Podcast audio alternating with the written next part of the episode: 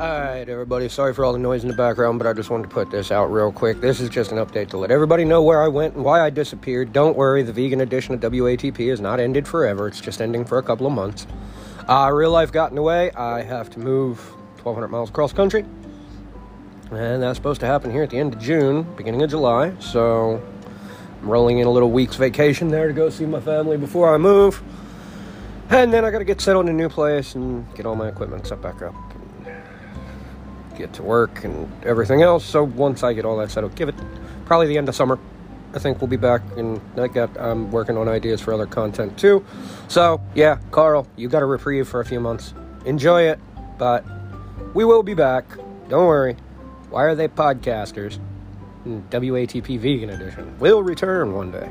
All right, everybody. That's it for now. Just wanted to let you know where it was at. All right.